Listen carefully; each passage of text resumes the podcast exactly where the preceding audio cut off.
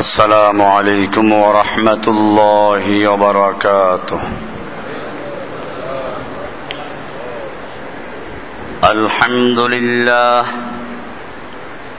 الحمد لله نحمده ونستعينه ونستغفره ونؤمن به ونتوكل عليه. ونعوذ بالله من شرور أنفسنا ومن سيئات أعمالنا. من يهده الله فلا مضل له ومن يضلله فلا هادي له. وأشهد أن لا إله إلا الله وحده لا شريك له. وأشهد أن محمدا عبده ورسوله. أما بعد فأعوذ بالله من الشيطان الرجيم. بسم الله الرحمن الرحيم فخلف من بعدهم خلف اضاعوا الصلاه واتبعوا الشهوات فسوف يلقون غيا. الا من تاب وامن وعمل صالحا. صدق الله تعالى وصدق رسوله النبي الأمي الكريم. ونحن على ذلك لمن الشاهدين والشاكرين والحمد لله رب العالمين. معزز ومحترم حضرات مسلیان كرام ও বিভিন্ন স্থান থেকে আগত কোরআন এবং হাদিসের সঠিক অনুসারী মুসলিম মুয়াহিদ ভাইয়েরা। আল্লাহ সুবহানাহু মহান দরবারে লাখো শুকরিয়া জ্ঞাপন করছি। যিনি আমাদেরকে প্রতি জুমার ন্যায় আজকেও মসজিদে সালাতুল জুমা আদায় করার জন্য তৌফিক এনায়েত করেছেন। এজন্য বলি আলহামদুলিল্লাহ। আমরা গুনাহে কবিরা সম্পর্কে আলোচনা পেশ করছিলাম। যে গুনাহে কবিরা একটা গুণা একজন মানুষকে জাহান নামে নেওয়ার জন্য যথেষ্ট। যে গুনাহে কবিরা তবা না করা পর্যন্ত আল্লাহ রাব্বুল আলমিন ক্ষমা করেন না। আমরা তার চার নাম্বার গুনাহ সালাদ তরক করা, সালাতের গুরুত্ব না দেওয়া, জামাত তরক করা এ সম্পর্কে আলোচনা পেশ করেছিলাম। মূলত সালাত ইসলামের একটা স্তম্ভ। রসুল আকরাম সাল আলিহি ওয়াসাল্লাম এরশাদ করেছেন, ইসলামের চারটি, পাঁচটি বেনা, পাঁচটি স্তম্ভ, তার মধ্যে একটি হচ্ছে একামতুস সালাত। সালাত এমন একটি বিষয় যেটা আল্লাহ রাব্বুল আলামিন তার হাবিবকে মেয়েরাজে ডেকে তারপরে হাদিয়া হিসাবে দান করেছেন। সালাতের মাধ্যমেই মূলত একজন মানুষ মুসলিম না গায়েরে মুসলিম তা পরীক্ষা হয়। এ কারণেই আল্লাহর রাসুলের যুগে মদিনাতে যারা মুনাফিক ছিল, তারাও জামাতের সঙ্গে সালাত আদায় করত। আল্লাহর রাসুল সাল আলহি ওয়াসাল্লাম বলেছেন, আমার ইচ্ছে হয় নামাজের এমামতি একজনকে দিয়ে আমি এলাকায় বেরিয়ে পড়ি। আর যুবকদেরকে লাকড়ি জমা করার জন্য বলি, যারা সালাতের সময় জামাতে হাজির না হয়, তাদের ঘর বাড়িগুলো আগুন দিয়ে পুড়িয়ে দেয়। এত গুরুত্ব সালাতের জামাতের। হাইয়ারা সালা যখন ডাক আসে আল্লাহর পক্ষ থেকে, তখন মানুষ যারা ঘুমিয়ে থাকে, যারা দুনিয়ার কাজে থাকে তাদের সম্পর্কেই মূলত বলা হয়েছে ফাওয়াইলুল্লিল মুসাল্লিন। ওয়াইল দোজক হচ্ছে মুসল্লিদের জন্য। কোন মুসল্লি? আন সালাতিহিম সাহুন। যারা সলাদ থেকে অমনোযোগী থাকে। এজন্য ইমাম যদি বেদাতিও হয়, তারপরেও সমস্ত ওলামাদের ঐক্য মতে জামাত তরক করা জায়েজ নেই। হ্যাঁ যদি আকিদাতান বেদাতি হয়, যারা আকিদার মধ্যে গন্ডগোল আছে, এবং সেটা সেরেকির পর্যায়ে, তাহলে মুসলিমই থাকে না। এরকম তাদের বেদাতির পিছনে সালাত আদায় করা যাবে না। নতুবা, যদি আমলগত বেদাতিও হয়, আর বেদাত মুক্ত কোনো মসজিদ না পাওয়া যায়, তাহলে ওই মসজিদেই নামাজ আদায় করতে হবে, চেষ্টা করতে হবে, ইমামকে সংশোধন করার জন্য।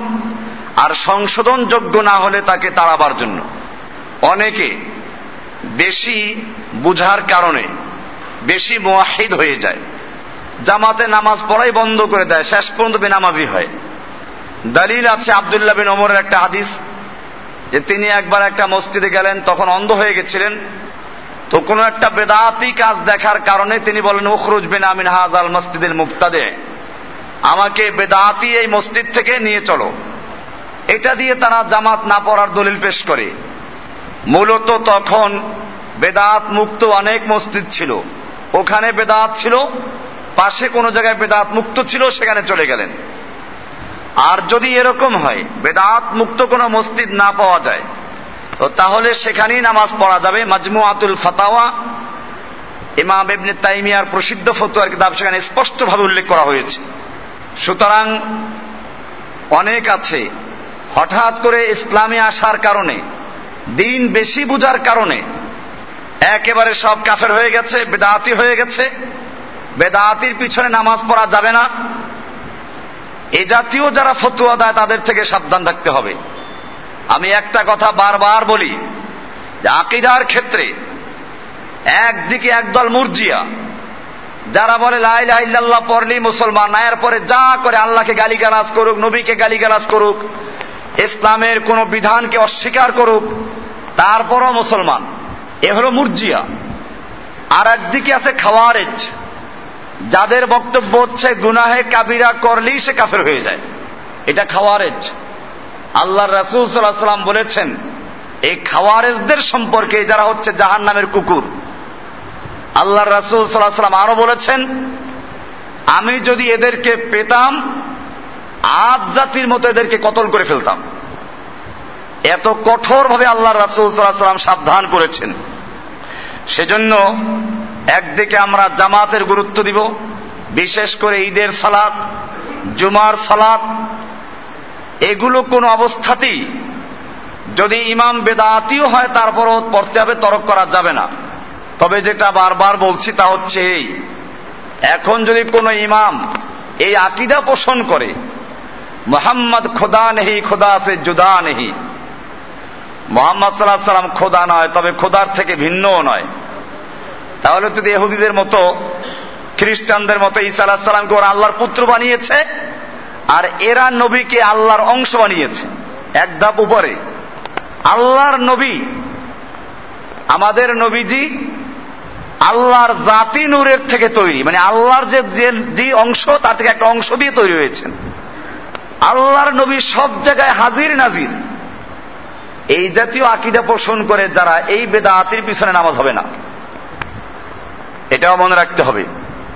এরকম ভাবে যে সমস্ত ইমামরা এখন সেকুলারিজমে বিশ্বাসী, ইমাম ধর্মনিরপেক্ষ, ইমাম গণতন্ত্রে বিশ্বাসী, গণতন্ত্র ছাড়া ইসলাম কায়েম করা সম্ভব না।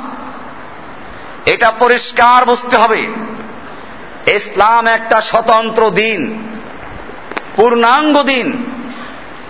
ইসলাম আসার পরে সাহাবাইকেরাম যেভাবে সমস্ত আদর্শ, সমস্ত মতবাদ, সমস্ত চিন্তা চেতনা সবগুলো বর্জন করে সব ক্ষেত্রে ইসলামকে মেনে নিয়েছিলেন, ওটার নাম ইসলাম। আর যারা মসজিদে ইসলামের কথা বলে, ইসলাম মানা যাবে। বাইরে ইসলাম চলবে না, ব্যবসা বাণিজ্যে ইসলাম চলবে না, আদালতে ইসলাম চলবে না, ব্যাংকে ইসলাম চলবে না, সংসদে ইসলাম চলবে না, বঙ্গভবনে চলবে না, গণভবনে ইসলাম চলবে না। সব জায়গার থেকে ইসলামকে বিতাড়িত করে শুধুমাত্র মসজিদে ঢুকিয়ে দিয়েছে। এবং এটা সে বিশ্বাস করে যে এই যুগে ইসলামের সব কাজ চলে না। এই রকম সেকুলার, এরকম ধর্মনিরপেক্ষ, এরকম মতবাদে যারা বিশ্বাসী এই লোকগুলোর পিছনে নামাজ পড়া যায় হবে না। কাজে একদিকে আমাদের বিষয়গুলো ক্লিয়ার থাকতে হবে। হ্যাঁ কিছু আছে আমলগত বেদাতি। এমনি মিলাদ পরে কিন্তু সে বিশ্বাস করে না যে আল্লাহ রাসুল সাল্লাহ সাল্লাম আল্লাহর জাতি নূরের তৈরি। সে বিশ্বাস করে না যে আল্লাহর নবী হাজির নাজির। সে বিশ্বাস করে না যে অলিরা চোখ বন্ধ করলে কাশপ করা সব দেখে। এ সমস্ত আকিদা দাদের তারা সেরেকি গুণালিপ্ত আছে। অনেকে আছে বিশ্বাস করে, পীর সাবদের কাশফ খোলা আরস কুরসি, লৌহ কলম সব তাদের নখদর্পে, চোখ বন্ধ করে সব দেখে। এই সমস্ত গুণাবলী কার? আল্লাহর গুণাবলী। আমাদের দেশে দুই রকম আলেম আছে। একদল আছে রেজবি গ্রুপ, বেরিলিবি গ্রুপ। এরা বিশ্বাস করে নবী হাজির নাজির সব দেখে। আর আর গ্রুপ আছে দেওবন্দি গ্রুপ যারা, এরা এই আকিদা বিশ্বাস করে না। যে এখানে আর একটা আছে। সেটা হচ্ছে অলিরা সব দেখে। তাহলে ওরা দোষ করল কি? ওরা তো নবীরা সব দেখে, নবীরা সব শুনে এই দোষটা করেছে। আর তুমি বিশ্বাস করো অলিরা সব দেখে। তুমি তো আর একদম নিচে নামলা। এই আকিদা বিশ্বাসগুলো আছে। অলিরা চক্ষু বন্ধ করে সব দেখে। অলিরা দুনিয়া চালায়। এক এক এলাকার এক এক কুতুব আছে। এই কুতুবরা ওই এক এক অঞ্চল নিয়ন্ত্রণ করে। এই রকম বিশ্বাস যাদের আছে এরকম ভাবে যারা বিশ্বাস করে, আল্লাহ তালা বান্দার সঙ্গে মিশে একাকার হয়ে যায়। বইতে লিখে দিয়েছে যে মনসুর হাল্লাজ নামে একজন বুজুর্গ ছিল। আসলে বুজুর্গ কি? ইতিহাসটা আগে বলে দিই। আল বেদায়া নেহায়া ইতিহাসের সবচেয়ে গ্রহণযোগ্য কিতাব। বাংলা আছে, ইসলামিক ফাউন্ডেশন বাংলা করেছে। মানসুর হাল্লাজের জীবনী অংশ বের করেন। তারপরে দেখেন, এই লোকটা হিন্দুদের যে আকিদা, আল্লাহ তালা বান্দার সঙ্গে মিশে একাকার হয়ে যায়। আল্লাহর ভিন্ন কোন অস্তিত্ব নাই। আল্লাহ সব কিছুর মধ্যে বিরাজমান অনু মিশে আছে। এ আকিদা দেশের অনেকেরই আছে। না বুঝার কারণে করলে আপনারা তাকে ক্ষমা করে দিবেন। কিন্তু বুঝে শুনে যদি কেউ বলে, আল্লাহ তালা সব কিছুর মধ্যে মিশে আছে, এটা পরিষ্কার আপনার বুঝতে হবে। কোরআনে স্পষ্ট আয়াত, আল্লাহ তালা বলছেন আর রহমান আরশিস্তাওয়া আর রহমান আল্লাহ সুবহান আলাল আরশে, আরশের উপরে, ইস্তাওয়া, সমাসীন। কোরআনের স্পষ্ট আয়াত। এখানে আল্লাহ তালা পরিষ্কার বললেন আল্লাহ তালা কোথায়? আরশের উপরে। এটাও যদি আপনি না বুঝেন, আপনার জন্য, বুঝার জন্য আরও সহজ করে বলছি। যদি কোন দলিল প্রমাণ না বিশ্বাস করেন, একটা দলিল যথেষ্ট আপনার বোঝার জন্য, তা হচ্ছে, মেয়েরাজের ঘটনা কোরআনে আছে বোখারি, মুসলিম সাহাদিসের সব কিতাবে আছে। বিস্তারিত তাফসিরের কিতাবগুলোতে আছে। আল্লাহর নবী সাল্লাহ সাল্লাম মেয়েরাজ গিয়েছেন, প্রথম আসমান ভেদ করে, দ্বিতীয় আসমান, তৃতীয় আসমান, সাত আসমান ভেদ করে তারপরে গেলেন। আল্লাহ যদি এই দেশের আকিদা যা বিশ্বাস করে সুফি সাবরা সব কিছুর মধ্যে মিশে থাকতেন আল্লাহর নবীকে আসমান ভেদ করে মেয়েরাজে যাওয়ার কোনো প্রয়োজন ছিল? কোথায় যাবেন? আল্লাহ তো আপনার মধ্যে মিশে আছে। কোথাও যাওয়ার প্রয়োজন নাই। এমনি ভাবে বুখারির সহি হাদিসে বলা হয়েছে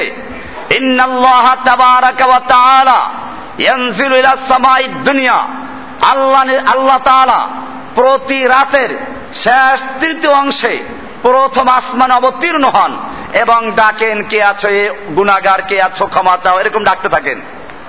আল্লাহ যদি সবকিছুর মধ্যে মিশে থাকেন তাহলে প্রথম আসমান অবতীর্ণ হন থেকে এমনি ভাবে কোরআনুল করিমকে নাজিল করা হয়েছে।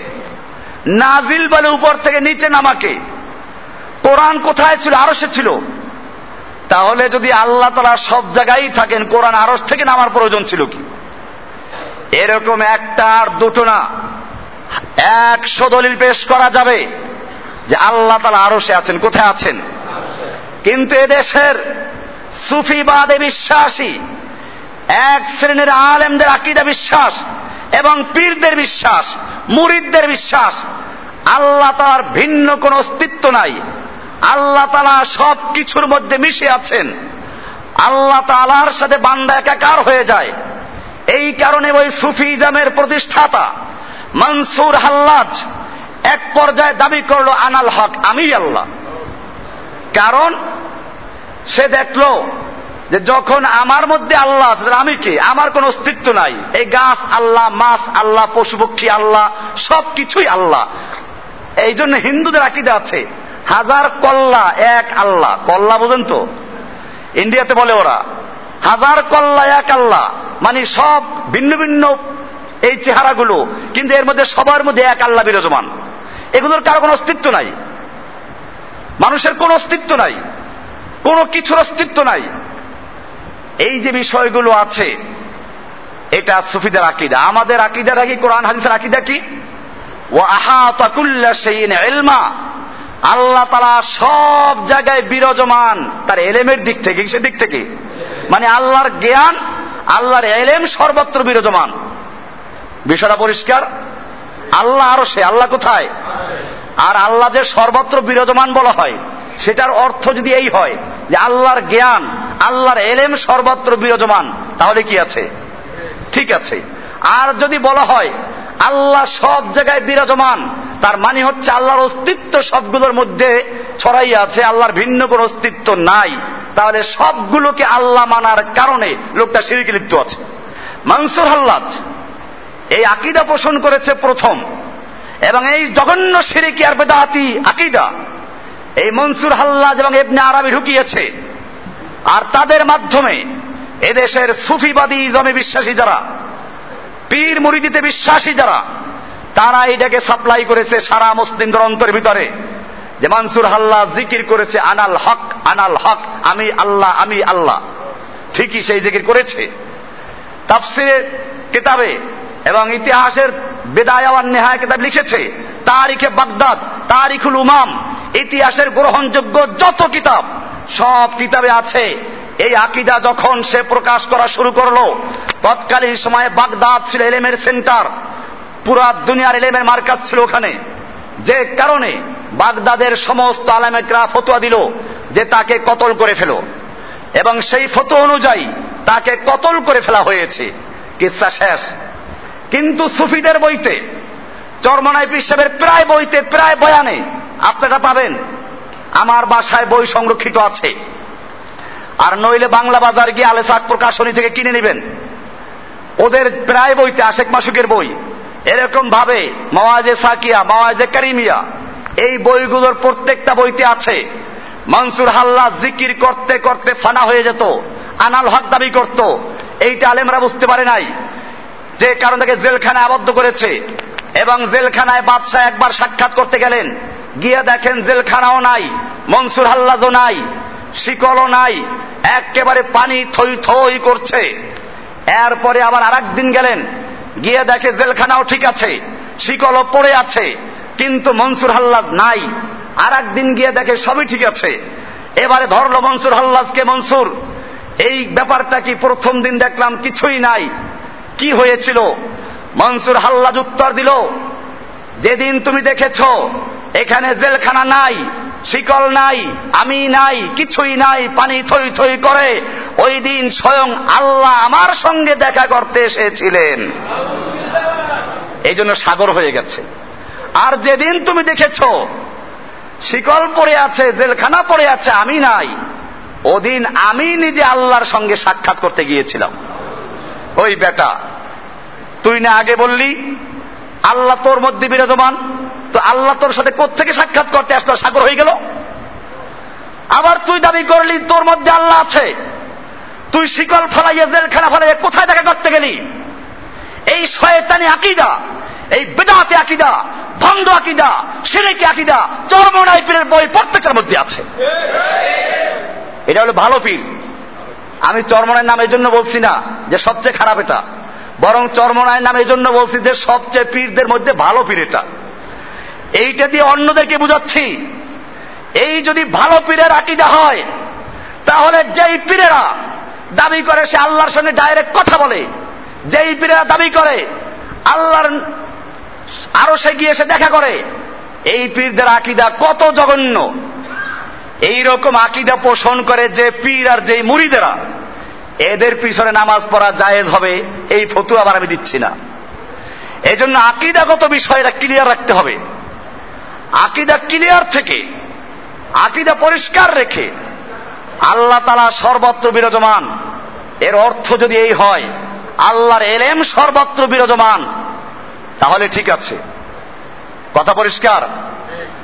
আল্লাহ তার আলিম বিদাতি সুদূর। মানুষের অন্তরের মধ্যে যে কল্পনা করে তাও আল্লাহ তারা জানেন।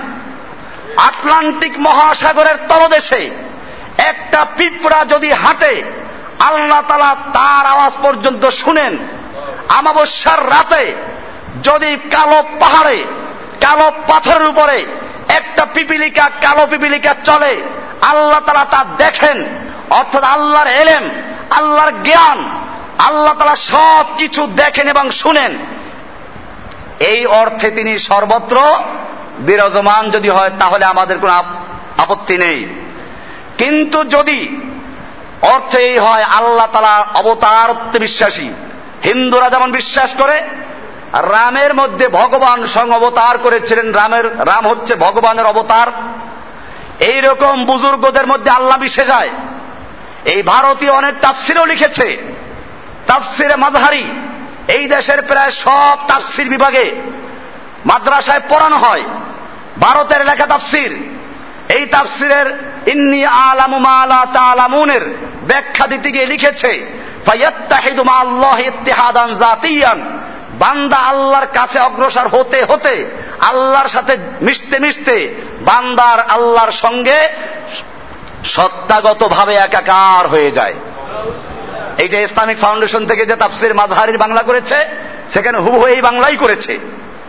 এই জন্য আমি বলি তাফসির কিতাব পড়বেন ঠিকই কিন্তু ভারতীয় তাফসির, বাংলাদেশের লেখা তাফসির, ইন্ডিয়ার লেখা তাফসির, পাকিস্তানের লেখা তাফসির, এইগুলোকে বর্জন করে আল্লাহর নবীর হাদিসের মাধ্যমে তাফসির আছে। তাফসির ইবনে কাসির? ওটা পড়তে পারেন। নতুবা, আপনি তাফসির পরেও গুমরা হবেন। তাফসিরের মধ্যেও গুমরাহি ছড়ানো হয়েছে। আল্লাহর নবী সাল আলহি ওয়াসাল্লাম একজন মেয়ে মুমূর্ষ অবস্থায় সে মুসলিম না গায়রে মুসলিম? এটা জিজ্ঞেস করার জন্য জিজ্ঞেস করলেন যে, বলো আল্লাহ কোথায়? ইশারায় বলল, উপরে। আল্লাহ বলেন যে, সে মুসলিম। তাকে তুমি মমিন হিসেবে গ্রহণ করো। তাহলে পরিষ্কার হয়ে গেল। আল্লাহ তালা কোথায় আছেন? আরও সে। এটা কোথায় আছে? কোরআনে আছে, হাদিসে আছে। আর রহমানু আল্লাহ আরও তাওয়া আর রহমান আল্লাহ আরও সে আছেন। আরও সে আছেন এটা বুঝলাম। কিন্তু এখানে পরিষ্কার এটাও রাখতে হবে। আরও সে আল্লাহ কীভাবে আছেন? আমি যেভাবে একটা চেয়ারে বসে আছি, এরকম যদি কল্পনা করেন, এটা ভুল। ইমাম মালিক রহমতুল্লাহ আলাই এই বিষয়টাকে ক্লিয়ার করে দিয়েছেন। মালুম। আল্লাহ তালা আরও সে সমাসীন তা আমরা জানলাম কোরআন থেকে। আল্লাহ তালা প্রতি রাতে প্রথম আসমান অবতীর্ণ হন। নজুল রব্বে মালুম, আল্লাহ তালা নাজির হন তা আমরা জানি। এমনি ভাবে আল্লাহ সুবহান সবে কদরে, লাইলাতুল কদরে প্রথম আসমান অবতীর্ণ হন, তা আমরা জানি। কিন্তু আল্লাহ তালা আরও সে কীভাবে আছেন তার পদ্ধতি আমরা জানি না। পদ্ধতি আমরা? মাজহুল। ওয়ালে ইমান বিহা ওয়াজিবুন। ইমান রাখা ফরজ। ইমান রাখা ফরজ। কিন্তু এ সম্পর্কে এর বেশি জানতে চাওয়াও জায়েজ নেই। ওয়াল আবেদাতুন। কারণ কি? কারণ হচ্ছে পৃথিবীতে আমাদের জ্ঞান, আমাদের এলেম সীমিত, আমাদের সবকিছুই সীমিত, আমাদের দৃষ্টি সীমা সীমিত, আমাদের শ্রবণ শক্তি সীমিত, আমাদের জ্ঞান শক্তিও সীমিত। এই কারণে এই কারণে আল্লাহকে নিয়ে এর বেশি আর চিন্তা করার কোন সুযোগ দুনিয়াতে আমাদের নাই। বিষয়টা ক্লিয়ার? আমরা জানলাম আল্লাহ কোথায় আছেন। আর আল্লাহ এলেম কোথায় আছে? সর্বত্র বিরাজমান। আল্লাহর জ্ঞান সর্বত্র বিরাজমান। কোরআনের অনেক জায়গায় আছে, অহুয়া মাহকুম আল্লাহ তোমাদের সঙ্গী আছেন, তুমি যেথায় থাকো এই সঙ্গে থাকার মানে কি? প্রধানমন্ত্রী একজনকে বলল, যা, তুমি কাজ করো, আমি তোমার সঙ্গে আছি। তার মানিটা কি? তার মানে হচ্ছে, আমার সাহায্য, আমার নুসরত তোমার সঙ্গে আছে। একজন মন্ত্রী বা এমপি একটা পুচকে মস্তানকে বলল, যা বেটা, তাই ওরে খুন করে আস, আমি তোর সাথে আছি। এখন তার মানে কি? মন্ত্রী তার সাথে খুন করতে যাবে? না, মন্ত্রীর সমর্থন, এমপির সাহায্য তার সঙ্গে আছে।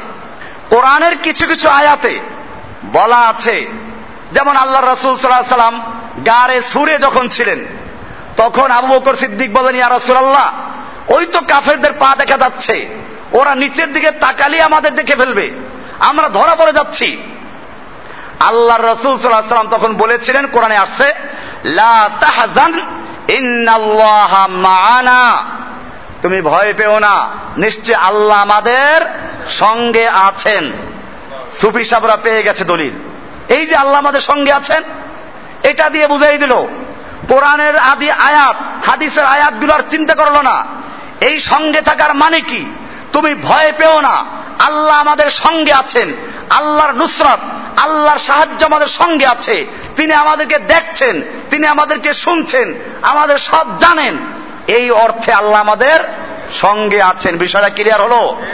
এটা ক্লিয়ার করেছে এজন্য আমাদের কেতাবুল আকায়েদে বিষয়টা আসছে। কেতাবুল আকায়েদ সংক্ষিপ্ত লেখা। বিস্তারিত আমরা এক একটা বই লেখা শুরু করেছি। অনেকে এ বিষয়টা পড়ে আটকে ওঠেন। যে এটাও বুঝলাম না। কারণ এদেশের মানুষের আকিদা হচ্ছে আল্লাহ সব জায়গায় বিরাজমান। আল্লাহ সব কিছুর মধ্যে মিশে আছে। বুজুর্গদের অন্তরে আল্লাহ মিশে থাকে। আবার একটা হাদিস তৈরি করেছে, কুলুবুল মমিনিন আরশুল্লাহ। বাবারা, মমিন বান্দার কলবটা হচ্ছে আল্লাহর আরস ফুসফুস করে সুর দিয়া মেয়েলি সুরে বলে দিল আর চোখের পানি ঝরাইল আর কি কান্না জুড়ে দিল। একটা ফার্সি কবিতাও আছে, মান্না গুঞ্জামদার জমিন আছে মা লেকে গুঞ্জামদার কলুবে মোমেনা। বলে দিল, আমি আসমানের সবাই হই না জমিনের সবাই হই না, আমি মমিন বান্দার কলবে সবাই হয়ে যাই। এই ধরনের কিছু কবিতা, কিছু জাল হাদিস, এটা কোন হাদিস নাকি? কলুবুল মমিন আরসুল্লাহ, আল্লাহর মমিন বান্দার কলবটা আল্লাহর আরস কি সুন্দর কথা। আল্লাহ কোরআনে বলেছেন রব্বুল আরশিল আজিম মহান আরসের মালিক। সে আরস বানাই দিয়েছে কোনটাকে? মমিন বান্দার কলব আরস হয়ে গেছে। এই যে গাজাখুরি, মিথ্যা, ভুয়া দলিল তৈরি করে উম্মতকে যারা গোমরা করেছে আমি এই জন্য বলেছি, বেদাতির পিছনে নামাজ পড়া যাবে ঠিকই, কিন্তু সেই বেদাতি যদি আকিদাগত বেদাতি হয় সেরেকগত বেদাতি হয়, এমন চরম আকিদা সম্পন্ন হয়, তাহলে এইরকম বেদাতির পিছনে নামাজ পড়া যাবে না। যাই হোক, আমি বলতেছিলাম গুনায় কাবিরা প্রসঙ্গে, সেখান থেকে সালাত, এর গুরুত্ব সালাদ তরক করা গুনায় কাবিরা, জামাত তরক করাও গুনায় কাবিরা। এই প্রসঙ্গে কিছু কথা বলা প্রয়োজন ছিল। সেটা বলে দেওয়া হলো যে আকিদাগত মুশ্রেক যদি হয়, সেরেকে লিপ্ত যদি হয়, তাহলে এরকম ইমামের পিছনে সালাত আদায় করা যাবে না। আর যে আকিদাগত শিরিক না থাকে, আমলগত শিরিক থাকে, বেদাত থাকে, আমলগত বেদাত, তাহলে আপনি তার পিছনে সালাত আদায় করবেন, জামাত তরক করবেন না। এরপরে আমি আপনাদেরকে বলি, যারা বাহির থেকে আসেন, আপনারা মসজিদ ছাড়বেন না। মসজিদ ছাড়লে দুইটা ক্ষতি। এক হলো আপনি যে হক কথা বলবেন তাও তৌহিদের দাওয়াত দিবেন।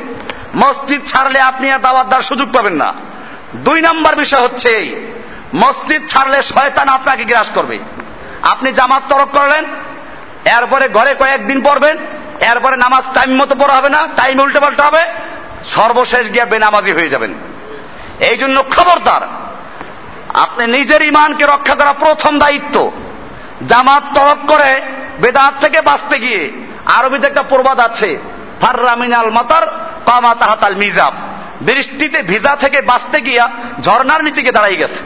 তো এখন আপনি বেদাত থেকে বাঁচতে গিয়ে বেনামাজি হয়ে বেইমান হয়ে চলে যাচ্ছেন। এই রকম কিছু বিভ্রান্তি আমাদের এই সমাজে আবার ছড়াচ্ছে কিছু লোকে। এমনও কিছু লোক আছে, যেটা আমি বলি যে সালাতের মধ্যে পদ্ধতিগতভাবে হাদিসের বিভিন্ন বর্ণনা আছে। এ কারণে ফেকি মাসা এলে অনেক ইমামদের মতামত ভিন্ন হয়ে আছে।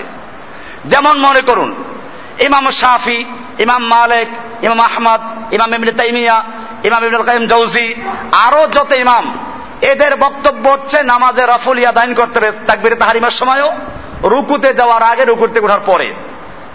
আমিন জোরে বলা মোস্তাহ বলেছেন ওনারা। ভালো কথা, এগুলো ভালো। হাদিসে আছে, যারা করে, করবে। ইমাম আবু হানিফা রহমতুল্লাহ আলাই তিনি আবার কিছু হাদিসের কারণে বলেছেন তাকবিরে তাহারিমার সময় শুধুমাত্র রফুলিয়া দাইন করবে, অন্য সময় করবে না। এখন এটা আমি বিতর্কে যাচ্ছি না। দুই পক্ষে কিছু দলিল পেশ করছে। সহি একটাই। সহি যে কোনো একটা। আপনি দেখবেন সহি কোনটা হাদিস দ্বারা মিলান, আপনি সেটা আমল করেন। এখন যারা অন্যটা করছে, এদেরকে আপনি বলবেন কাফের হয়ে গেছে। এখন যে আমিন জোরে বলে, সে আস্তে যারা বলে তাদের কাফের বলে দিল। যে রফুল ইয়াদাইন করে, এ যারা না করে তাদের কাফের বলে দিল। এইটা আগের আসলাফরা, সলাফদের মধ্যে কেউ এরকম করেন নাই। মতভেদ আজকে তৈরি হয় নাই। বোখার সহি হাদিসে বলা হয়েছে আল হাকেম ইদা এই যে তাহাদা কোন বিচারক যদি এই যে তেহাত করে, চিন্তা ভাবনা করে, কোন একটা রায় দেয় ফা আসাবা এবং সে রায়টা সঠিক দেয়, ফালাহু আজরানে, তার জন্য রয়েছে দুইটা সওয়াব। কয়টা সওয়াব? এক তো সে ইস্তেহাত করেছে আর একটা হচ্ছে সে সঠিক সিদ্ধান্তে উপনীত হয়েছে। দুইটা সওয়াব পাবে। আর যদি ওইদা এই যে তাহাদা ফা আখতা, যদি ইস্তেহাত করে এবং ভুল করে বসে, ফালাহু আজরুন, তাহলেও সে একটা আজর পাবে। ঠিক মাঝহাবের ইমাম যারা, তারা চেষ্টা করেছেন, তারা কোনো মাঝহাব তৈরি করে দেন নাই। তারা ওস্তাদ, একজন শিক্ষক, হাদিস কোরআন নিয়ে গবেষণা করেছেন সহি জিনিসটা বের করার চেষ্টা করেছেন। এ কারণে তাদের মধ্যে কিছু কিছু মতভেদ তৈরি হয়েছে। এর পরেও প্রত্যেক ইমাম বলেছেন, ইদা সাহাল হাদিসু ফাহুয়া মাযহাবি। ইমাম আবু হানিফা রহমাতুল্লাহ কথা বলেছেন, হানাফি মাযহাবের যত গুরুত্বপূর্ণ কিতাব, সব কিতাবে আছে। মুফতি কোর্স যারা করে, তাদের প্রথম যে কিতাবটা পড়ানো হয় সরহ কৌদ রাসমিল মুফতি, এটায় বারবার কথা বলা হয়েছে। ইমাম আবু হানিফা রহমাতুল্লাহ বলেছেন, ইদা সাহাল হাদিসু ফাহুয়া মাযহাবি। কোন হাদিস যখন সহি বলে প্রমাণিত হবে, ওইটাই আমার মাঝহাব তার মানে আমার কথার সঙ্গে, যদি কোনো হাদিসের সঙ্গে সংঘর্ষ হয় আমার কথাটা ফেলে দিয়ে তোমরা হাদিসের কথাটাকে মানবে। আরও লেখা রয়েছে আহাদিন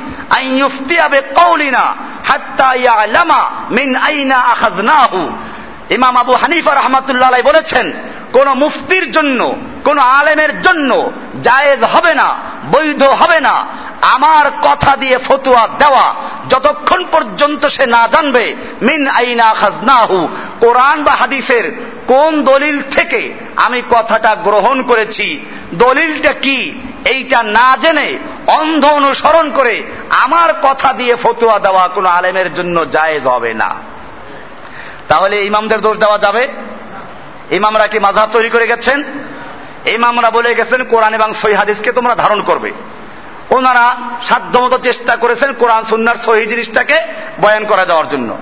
আমরা সেটাই বিশ্বাস করি।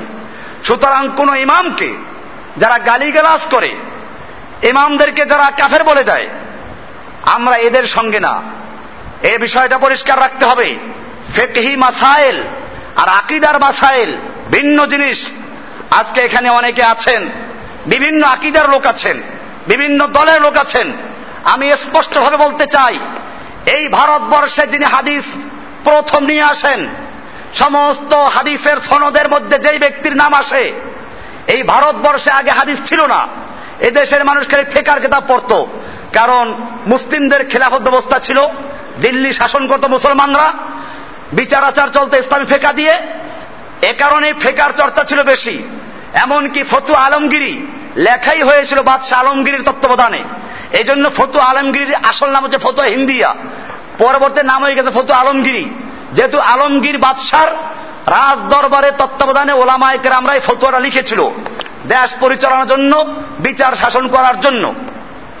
এখনও এই দেশের মাদ্রাসাগুলোতে সিলেবাস দেখলে দেখবেন মাদ্রাসায় প্রথম ভর্তি হলে তালিম ইসলাম ফেকার কেতাব, দ্বিতীয় ক্লাসে মালাবুদ্দা মিনহু ফেকার কেতাব, তৃতীয় ক্লাসে নুরুল ইজা ফেকার কেতাব, চতুর্থ ক্লাসে কুদুরি ফেকার কেতাব তারপরের ক্লাসে কানজুদ্দাকায় ফেকার কিতাব। তারপরের ক্লাসে সরহুল বেকায়া ফেকার কিতাব। তারপরের ক্লাসে হেদায়া ফেকার কিতাব। ফেকার কিতাব পড়তে পড়তে যখন মাথা ঠিক হয়ে যায়, মাথা যখন নষ্ট হয়ে যায়, হাদিসের ধারে কাছেও নাই, ছাত্ররা মনে করে এখন তো আমরা আলেম হয়ে গেছি, চলো বাড়ি যাই। তখন ডাক দেবে, না না, একটু দাঁড়াও। হাদিস রয়ে গেছে। এক বছরে বোখারি, মুসলিম, তিরমিজি, নাসাই, ইবনে মাজা, মোয়াত্তা ইমাম মালিক, মোয়াত্তা ইমাম মোহাম্মদ, তারপরে তহাবি শরীফ, এইরকম দশ বারোটা কিতাব এক বছরে পড়াই দেয়। কেমন পড়ান পড়ায় তো ঠেলাটা বুঝতে পারছেন। এগারো বারো বছর পর্যন্ত ফেকার কিতাব পড়াইতে পড়াইতে হাদিসের গুরুত্ব যখন মাথার থেকে উঠে যায়, তখন ডাক দিয়ে এক বছরে সব হাদিসগুলো পড়ে দেয়। যে পড়ায় সেও বোঝে না, আর যারে পড়ায় সেও বোঝে না। যার কারণে এই দেশের মানুষের মধ্যে হাদিসের এলেম ঢুকে নাই কোরআন এলেম ঢুকে নাই, তার পরিবর্তে মাঝহাব ঢুকে গেছে, ফেকা ঢুকে গেছে। এটা যদি কারও বুঝতে অসুবিধা হয়, মাদ্রাসার সিলেবাসগুলো পড়েন। দেখবেন যে হাদিস কোন পর্যায়ে গিয়ে আছে। নিচের দিকের কোনো ক্লাসে হাদিস নাই। এরপরে আসেন, আকিদার বয়ানো নাই কোনো কিতাবে। আকিদার কিতাব আছে গিয়ে লাস্টে একেবারে। মেসকাতের গিয়ে আকিদার কিতাব তাও সরে আকায়েত আর আকিদার তহাবি নামে ছোট্ট একটা কিতাব পড়ানো হয়। এই হলো আকিদার বিষয়। যেই কারণে এই দেশের মানুষ জানতো না হাদিস কি জিনিস এদেশের মানুষ জানতো না আকিদা কি জিনিস, সেই কারণে ভারতবর্ষের মুসনাদুল হাদিস বলা হয় যাকে, ইমাম শাহ অলিউল্লাহ মহাদ্দেস দাহলবী রহমতুল্লাহ আলাই। তিনি সর্বপ্রথম এই ভারতবর্ষে দিল্লিতে হাদিস নিয়ে আসেন, হাদিসের দর্শ শুরু করেন, ক্লাস শুরু করেন। উনি যখন দেখলেন এই ভারতবর্ষের লোকেরা হাদিস অনুযায়ী নামাজ পড়ে না, তারা রুকুর আগে রফায় হাত উঠায় না, রুকুর পরে হাত উঠায় না, এরকম কতগুলো বিষয় দেখে উনি এগুলো করতেন। ভারতবর্ষে এসে উনি এগুলো তরক করেন ওগুলো করলেন না। কারণ উনি যদি এগুলো করেন, তাহলে আর ওনার কথা কেউ শুনবে না। যেই কারণে উনি আমলগত ভাবে এগুলো করেন নাই। ওনাকে যখন জিজ্ঞেস করা হলো, হাদিসে এইগুলো আছে, আপনি কেন করছেন না? উনি বলছেন আমি নিজে রফুল রফুলিয়াদাইন করি না, আমিন জোরে বলি না।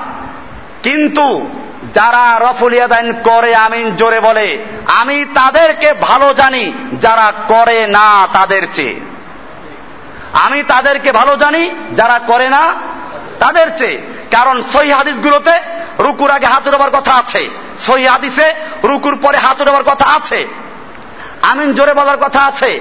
কাজে এগুলো যারা করে, তারা হাদিস অনুযায়ী আমল করে, আমি তাদেরকে ভালো জানি, যারা করে না তাদের চেয়ে। যাই হোক, বিষয়টা এরকম। আমাদেরও মনে রাখতে হবে, আমরা এই দেশে আগে তাও হেদের দাওয়াত পেশ করছি সিরিকার বেদাতের বিরুদ্ধে দাওয়াত পেশ করছি। এদেশের মানুষ কোরআন সুন্নার আকিদা জানে না। এদেশের মানুষ ইসলাম কায়েমের জন্য সঠিক পদ্ধতি জানে না। সে কারণে আমরা এই মৌলিক কাজগুলো করছি। অনেকে আমাদের এই দাওয়াতকে বিভ্রান্ত করার জন্য বিভিন্ন প্রশ্ন তুলেন যে হাতেমবাগের খতিব সাহ সহিয়াদিসের কথা বলে, নিজের অফলিয়াদান করে না কেন? আমি বিষয়টা আজকে সবার কাছে ক্লিয়ার করে দিলাম। হাদিসে আছে, আপনারা করেন। আমরা ভিন্ন পরিবেশ থেকে এসেছি। আমরাও জানি সহিয়াদিস আমল করলে করেন, অসুবিধা নাই।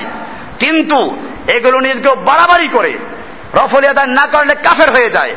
আমিন জোরে না বলে তার নামাজ বাতিল হয়ে যায়। আজকে আমাকে কয়েকজন জিজ্ঞেস করেছে, একদল লোকে ফতুয়া দেয় আর নামাজের মধ্যে রুকুর আগে পরে রফলিয়াদান না করে নামাজ বাতিল হয়ে যায়। এ সম্পর্কে আপনার মন্তব্য কি? আমি সেজন্য আজকে ফতুয়া পরিষ্কার করে দিচ্ছি। যারা বলে নামাজের রুকুর আগে রুকুর পরে হাত না উঠাইলে নামাজ বাতিল হয়ে যায়, অথবা কাফের হয়ে যায়, অথবা সে বেদাত হয়ে গেছে, এই লোকগুলো পরিষ্কার খাওয়ারেজ, এগুলো সম্পর্কে আমার আকিদা বিশ্বাস যে এরা পরিষ্কার ইসলামের মধ্যে বিভ্রান্তি ছড়াবার জন্য, ইসলামের মধ্যে মুসলমানদের মধ্যে বিভক্তি ছড়াবার জন্য, মুসলমানদের মধ্যে গুমরাহি ছড়াবার জন্য, আকিদা নষ্ট করার জন্য একটা চক্রান্ত করেছে সেই চক্রান্ত বাস্তবায়ন করার জন্য কিছু খুচরা লোক এই ফতোয়া শুরু করেছে যে রফলিয়াদান না করলে কাফের হয়ে যায়। আমি স্পষ্টভাবে বলছি, এই আকিদা দ্বারা পোষণ করেন যে নামাজের রফলিয়াদান না করলে নামাজ বাতিল, রুকুর আগে, রুকুর পরে রফলিয়াদান না করলে আমিন জোর না বলে সে কাফের হয়ে যায়। আমি তাদেরকে তবা করার আহ্বান করছি। তবা করেন, কোন মুসলমানকে কাফের বললে সে নিজে কাফের হয়ে যায়। এই জন্য খবরদার, তাকফির করার ক্ষেত্রে কাফের বলার ক্ষেত্রে খুব সতর্কতা অবলম্বন করা একান্ত প্রয়োজন। যাই হোক, আমি গুনাহে কাবের নিয়ে আলোচনা করছিলাম। জামাতের গুরুত্ব বয়ন করতে গিয়ে ইমামের গুরুত্ব আসলো। কোন জায়গায় সালাত আদায় করা যাবে, কোন জায়গায় করা যাবে না, এ বিষয়গুলো খেয়াল রাখবেন। যেই সমস্ত মসজিদগুলোতে ভিতরে মাদার আছে হ্যাঁ মসজিদের দেওয়ালের বাইরে যদি মাদার থাকে, সেখানে নামাজ পড়া যাবে। তবে শর্ত হলো ওই মসজিদের টাকা দিয়ে যে ইমাম সাহেবকে বেতন না মাজারের টাকা দিয়ে। মসজিদ নির্মাণ না করা হয়ে থাকে, মাজারের টাকা দিয়ে ইমামকে বেতন না দেওয়া হয়, তাহলে নামাজ পড়া যাবে। আর যদি কোন মসজিদের সঙ্গে মাজার থাকে, যেই মাজারে সেজদা হয়, যেই মাজারে পূজা হয়, যে মাজারে আগরবাতি, মোমবাতি দেওয়া হয়, যেই মাজারে পয়সা কালেকশন হয়, এই মাজারের টাকা দিয়ে মসজিদ তৈরি করা হয়, অথবা মাজার মসজিদ ভিতরে থাকে, এই মসজিদগুলোতে নামাজ পড়া যাবে না। কারণ কবরস্থানে আর পায়খানায় নামাজ পড়া নিষেধ আছে। ওর তো কবরস্থান, এটা মসজিদ না। যেই মসজিদের ভিতরে কবরস্থান সেটা কি কবরস্থান না মসজিদ? এটা কবরস্থান। আর কবরস্থানে নামাজ পড়া যায় নাই। কাজী ফতুয়া খেয়াল রাখবেন। এই ফতুয়া আপনাকে আর কেউ দিবে না। দিবে না কি জন্য? এই ফতুয়া দিলে অনেকের রিজিক বন্ধ হয়ে যায়। হক কথা বললে গুলি খাওয়ার ভয় থাকে। আমাকে একজনে গুলি একটা প্যাকেট করে কাগজে মোড়াইয়া, তারপরে সুন্দরভাবে খামে ঢুকাইয়া, তারপরে আমার ঠিকানা পাঠিয়ে দিয়েছে। লেখছে যে, এইটা আপনাকে নমুনা পাঠানো হলো, পরেরটা বাস্তবে আসবে। কোন জায়গায় হাত দিয়েছেন? কোরআন হাদিসের কথা বলবেন, সব বলতে চাইয়েন না। আমি পাইলে তাকে উত্তর দেব, অথবা এখন উত্তর দিচ্ছি, তাকে জানিয়ে দিচ্ছি। এরকম ভয় দেখাইবা তোমাদের পীরদেরকে, যাদের দুনিয়াতে দশটা বউ আছে, বাড়ি গাড়ি আছে, শরীর টিপতে লোক লাগে, মাথা টিবান লাগে, পাও টিবান লাগে, অথবা যেই বুজুর্গদের চলতে গাড়ি লাগে আরামদায়ক বাড়ি লাগে। ওই সমস্ত পীর বুজুর্গদেরকে এরকম ভয় দেখাও। যারা তাদের জীবনটাকে অক্ষ করেছে ইসলামের জন্য, যারা তাদের সবচেয়ে তাদের সবচেয়ে বড় চাহিদা, তামান্না, শাহাদা, ইসলামের জন্য জীবন দেওয়া তাদের সবচেয়ে বড় চাহিদা। তুমি তাকে কিসের ভয় দেখাচ্ছ? তোমরা যারা ভয় দেখাও, ওইটা আমরা চাই। তোমরা যারা থেকে আমাদেরকে সাবধান করছ, আমরা সেটা কামনা করছি। কাজী, যারা আজকে ভয় দেখাচ্ছ, আমি কোরআন এবং হাদিসের কথা বলেই যাব। সেজন্য যদি বুলেটের মাধ্যমে আমার বুক ঝাঁঝরা হয়ে যায়, তারপরেও এক মুহূর্তের জন্য বিরত থাকব না ইনশাআল্লাহ। ভাইয়েরা আমার, মনে রাখবেন, আজকে ইসলামের কথা বললে গত জুমায় আমি বিভিন্ন ফেরকা সম্পর্কে আলোচনা করেছি, বিভিন্ন ফেরকার নাম ধরে বলেছি যে এই দাওয়াতগুলো আল্লাহর নবীর দাওয়াতের সঙ্গে কোনো মিল নাই। আল্লাহর নবী লাইলাহার দাওয়াত দিয়েছেন, সাহাবারা লাইলাহার দাওয়াত দিয়েছেন, সেই দাওয়াতের ধাক্কায় গোটা সমাজ আলাদা হয়ে গেছে। লাইলাহার ইল্লাল্লাহর মানে হচ্ছে আল্লাহ ছাড়া কারও বিধান চলবে না আল্লাহ ছাড়া কারও হুকুম চলবে না আইন চলবে না। আর এখন লাইলাহ দাওয়াত দেয় তার মধ্যে কি নাই এসব বিষয়ে কোনো কথাই নাই। লাইলাহার দাওয়াত দেয় মসজিদের জামা কি করো মসজিদে আসো নামাজ পড়ো ঠিক আছে ভালো কথা। কিন্তু এরপরে ওই যেই লাইলাহ ইল্লাল্লাহ দাওয়াত দিয়ে রাষ্ট্রীয়ভাবে নবীরা দিন কায়েম করেছেন তার খবর আছে কিছু? এই জন্য মনে রাখতে হবে লাইলাহ ইল্লাল্লাহ দাওয়াত দেওয়া ভালো। কিন্তু সেই লাইলাহিল্লাহ দাওয়াতটা যেন নবী মোহাম্মদ সাল্লাহ সাল্লামের দাওয়াতের মতো হয়। মিশরের সাইয়দ কুতুব রহমতুল্লাহ আলাইকে যখন লাইলাহিল্লাহ কথা বলার কারণে জেলে বন্দি করা হলো, শেষ পর্যন্ত ফাঁসির হুকুম হয়ে গেল। ফাঁসির আগের রাতে জেলখানার ইমাম সাহেব ওনার সামনে সাক্ষাৎ করতে গেলেন। সাইয়দ কুতুব রহমাতুল্লাহ জিজ্ঞেস করলেন, আপনি কে? কেনই বা এলেন? ইমাম সাহেব বললেন, আমি জেলখানা মসজিদের ইমাম। আপনি তো ফাঁসির আসামি। আগামীকাল আপনার ফাঁসি হতে যাচ্ছে। যে সমস্ত মুসলমানদের ফাঁসি হয়, আমার দায়িত্ব হচ্ছে জেলখানার ইমাম হিসেবে ফাঁসির আগে তাদেরকে কলমা পড়ানো তবা পড়ানো কলমা পড়ানো সৈয়দ কুতুব রহমাতুল্লাহ প্রশ্ন করেন আচ্ছা কি কালমা তুমি পড়াও? বলো দেখি